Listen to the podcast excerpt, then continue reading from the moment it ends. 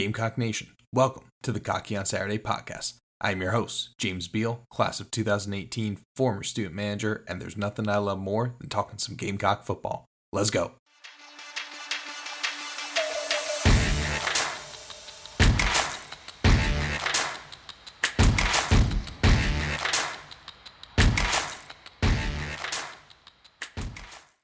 Happy Friday, and welcome back for another episode of the Cocky on Saturday podcast. Eight days away from football, guys. We are just at the finish line. Hang in tight. We're going to be there soon enough. Today we got part three of our 2023 season breakdown. We're going to be covering Missouri, Texas A&M, and Jacksonville State. Let's get into it. Now I said in last episode that three game stretch is our most important.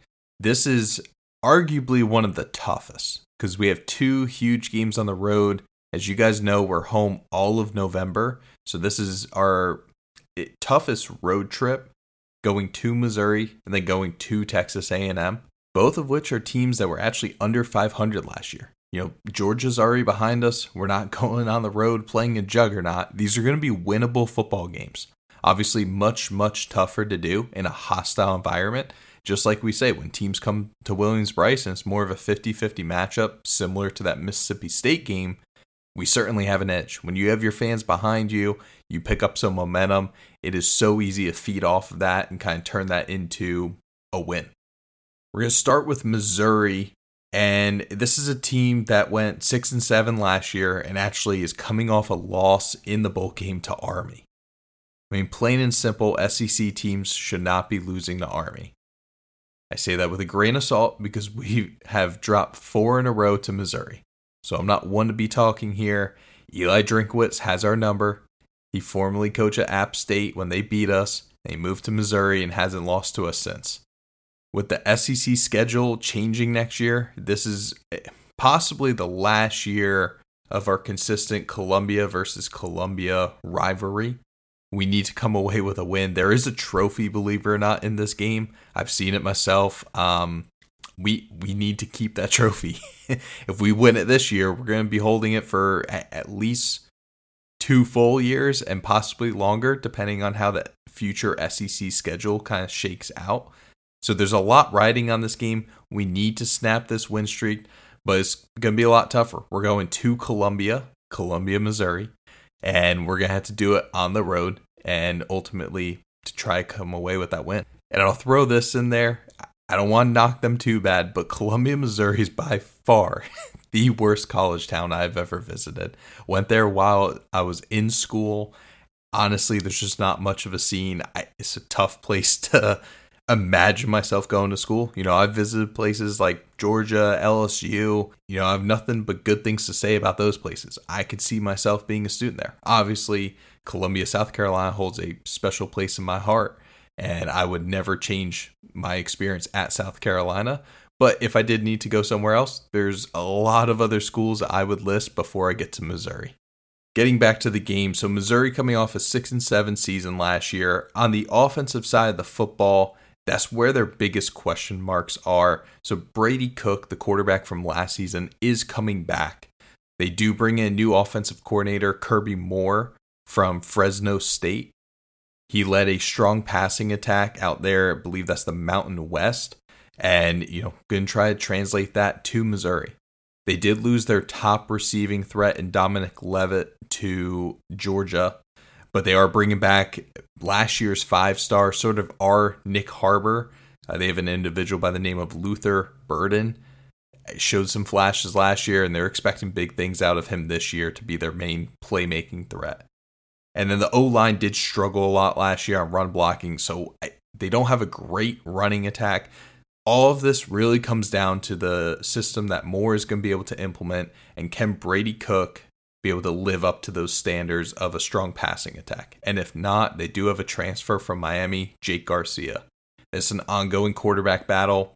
Everybody's expecting Brady Cook to get the first look, but it could be back and forth throughout the season. I don't know who we'll see at that quarterback position when we play them, but whoever it is, I feel pretty strong about our defense's ability to be able to shut down that offense. Defense is where they thrive. That's the strongest part of their unit. They return eight starters this year. They ranked number four in the SEC last year. So this one's going to be a little bit more of a defensive battle. I think we're going to be able to shut down their offense. I know we need to be able to. That's where we're expecting our defensive unit to be this year.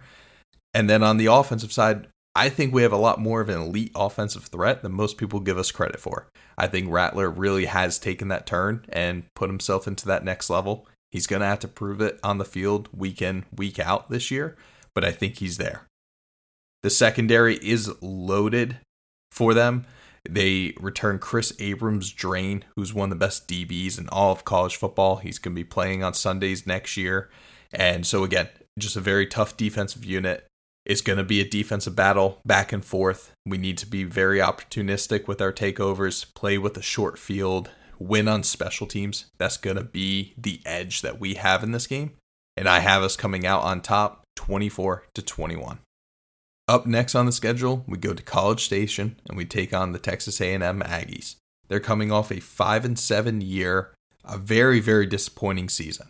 Obviously, we got a huge win at Williams-Brice last season, the Gamecocks were able to come out on top 30 to 24 off of riding that opening kickoff, which I really believe to be the loudest moment in Williams Brice history, at least in my history of being at Williams-Brice. There's only a handful of games I've missed over the last eight seasons. Honestly, the only game that really compares, obviously, of Tennessee this past season, but if you go back to 2014 when we beat Georgia after that two, three hour weather delay, it was loud then as well. But I, I really think that moment at Williams Brice, Xavier Legette taking it to the house on the opening kickoff, one of the loudest moments I've ever been a part of. For A&M, this is a huge comeback year. A lot of people were projecting them to finish top three in the West. I just, I don't necessarily see it. Yes, we're only one year removed from them being the team to challenge Alabama to challenge Georgia. That ended up being a little bit more LSU people are just thinking that they're going to revert right back to that. They have a lot of work in front of them. The promise for Texas A&M is that Bobby Petrino now comes in as the offensive coordinator. Yes, they have the five-star talent across the board. They did very well in the transfer portal. But this is a pretty inexperienced group and they have to take a lot of strides to be able to take that next step and assert them back into the conversation. I'm always of the mindset that you have to prove it on the field, and maybe they will. You know, we may be looking at this game a whole lot different a couple months down the road, but as it stands right now, I think this is a very, very close game. If they're the team they were last season, there's no reason we cannot go in and come out with a win. The offensive line does return a lot of good starters for Texas A&M. They're relying on a true freshman running back, Rueben Owens, who was a five star in this past recruiting class. So, a lot of great things coming out of their camp about this young back. But again, another unknown. Conner Weigman, expected to be the starting quarterback, had a strong end of the year last year, has a huge arm, but the issue is going to be his weapons. It's a young, young receiving corps. Doesn't mean there's not talent there, but again, another unproven part. Maybe Bobby Petrino can turn this thing around in year one. Again, we're just going to have to wait and see. On the defensive side of the football, this is one of the most peculiar units in all of college football. They were number one against the pass in all of FBS last season, but they were last in the SEC against the run. So it's very tough for teams to say, like, let me air it out when my running backs are averaging seven, eight yards a carry. They're returning everybody, pretty much everybody, back in the front seven. I'm sure those guys are going to make strides, but do you really expect them to go from last in the SEC versus the run to a top three unit? Probably not. So that's where we could find some success. I think DK Joyner's going to have himself a day, you know, and hopefully our offensive line is a little bit more settled in by that point, and we're able to just ground and pound and be able to open up the offense through the run in this one. The secondary for Texas A&M had a lot of holes, so they brought in some names through the portal two of which are projected to be NFL starters next season. That's going to be Tony Grimes, who came over from UNC, and then Josh DeBerry, who came from Boston College. So, again, brought in some great help through the portal. Their transfer portal class was one of the top in the nation. But eh, guys that haven't necessarily played at the SEC level and haven't really had the time to gel with this unit yet, I'm sure they will come into their own as the season moves on. But as of right now, what why are we expecting great things from a team that finished 5 and 7 last year and didn't even make a bowl game? This is one of my toughest picks of the schedule. If you go by national writers putting them at top 3 in the SEC West, people are going to think I'm absolutely nuts here. But this South Carolina team does not get scared on the road. We're playing with a purpose. If we really keep up the pace that I'm expecting us to, and we're coming off a very successful first half of the season, I think we go down there, to College Station, come away with a win. I got South Carolina winning this one, 38 to 31. It's going to be a little bit more of an offensive battle, but I think our defense is able to come away with enough turnovers, and Spencer Rattler is going to be able to keep the ball clean, and that's going to be the recipe for success. The last of these three games will be coming back to Columbia, in which we'll be starting our final homestand. We will be home every single weekend in November. That is going to be our time to shine. Hopefully, coming off a very successful first half or first two thirds of the season before we start that final home stretch. We do get to start with a little bit of an easier opponent here, playing the other Gamecocks, the only other Gamecocks in college football, out of Jacksonville State. This will be their first season in the FBS, so they're moving up after some very successful years in FCS. They're moving on to Conference USA. That's a conference that you see Liberty in, typically at the top there. And while they had some success in FCS, it's a hard transition when you move up to this next level and that's not even counting SEC level. This is just overall FBS college football. Their over under is only set at three and a half wins this year. It's going to be a big transition year for them, but they they do have some weapons. So again, need to be careful. Can't let this one become a trap game. But let's get our business done. Let's get a big win here and be able to have that catapult us into the final three games. On the offensive side of the football for Jacksonville State, they bring back Zion Webb, who enters his seventh season. Yes, you heard that correct. With the COVID year and other red shirts out there, guys can now play seven years of college football, believe it or not. So it, he is a dual threat quarterback. It, his stat sheet isn't all that impressive. Certainly can make some plays, but there's a reason he's in his seventh year of college football. He's not necessarily at the level of playing in the NFL. So nothing to be too concerned about there, but you know, an experienced starter who's probably pretty good at protecting the football and is going to be able to play within that, that offense. The running back was pretty successful last season. Anwar Lewis averaged over seven yards a carry. The best player on their offense is the tight end, Sean Brown.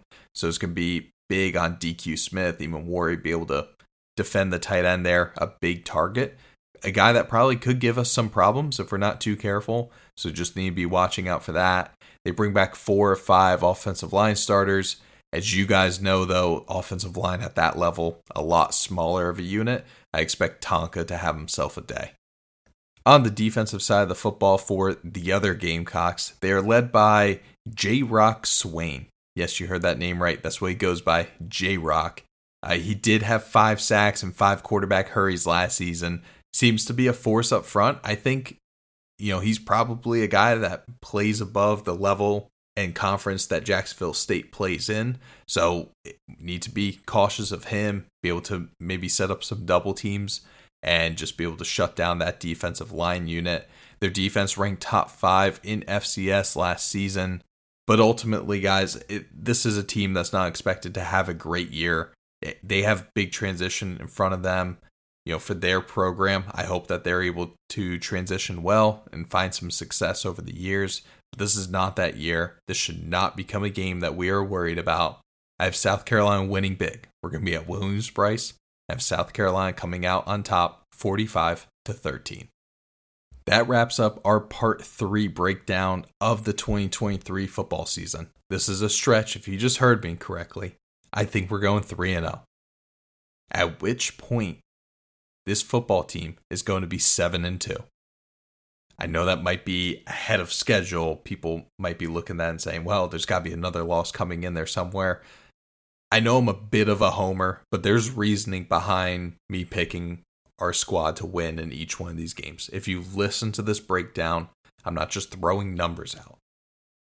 All of these teams have something to prove. Obviously, we have something to prove too.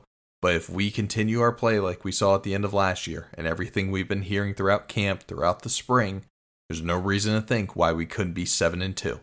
I actually think we could probably be a little bit better than that. But I'm being realistic. I think on the road against Georgia and Tennessee, it's going to be very tough. I think we pick up two losses there. But then on the second road stretch, we're going to be able to pick up back to back wins. As always, if you guys think I'm wrong or want to challenge some of my predictions, I'm going to be posting all of these on social media as well. So find me on Instagram, TikTok, Twitter, at Cocky on Saturday. Let's have a conversation. We will be back next week to close out this series of looking ahead to the season. We'll project the final three football games, and then we're going to turn our attention towards the season. By that point, we should have a lot more news coming out of camp as far as who to expect on the field to start the football games, and it will officially be UNC week with our full attention on that opponent. I'll see y'all next week. Only eight days till Carolina football. And until then, go Cocks.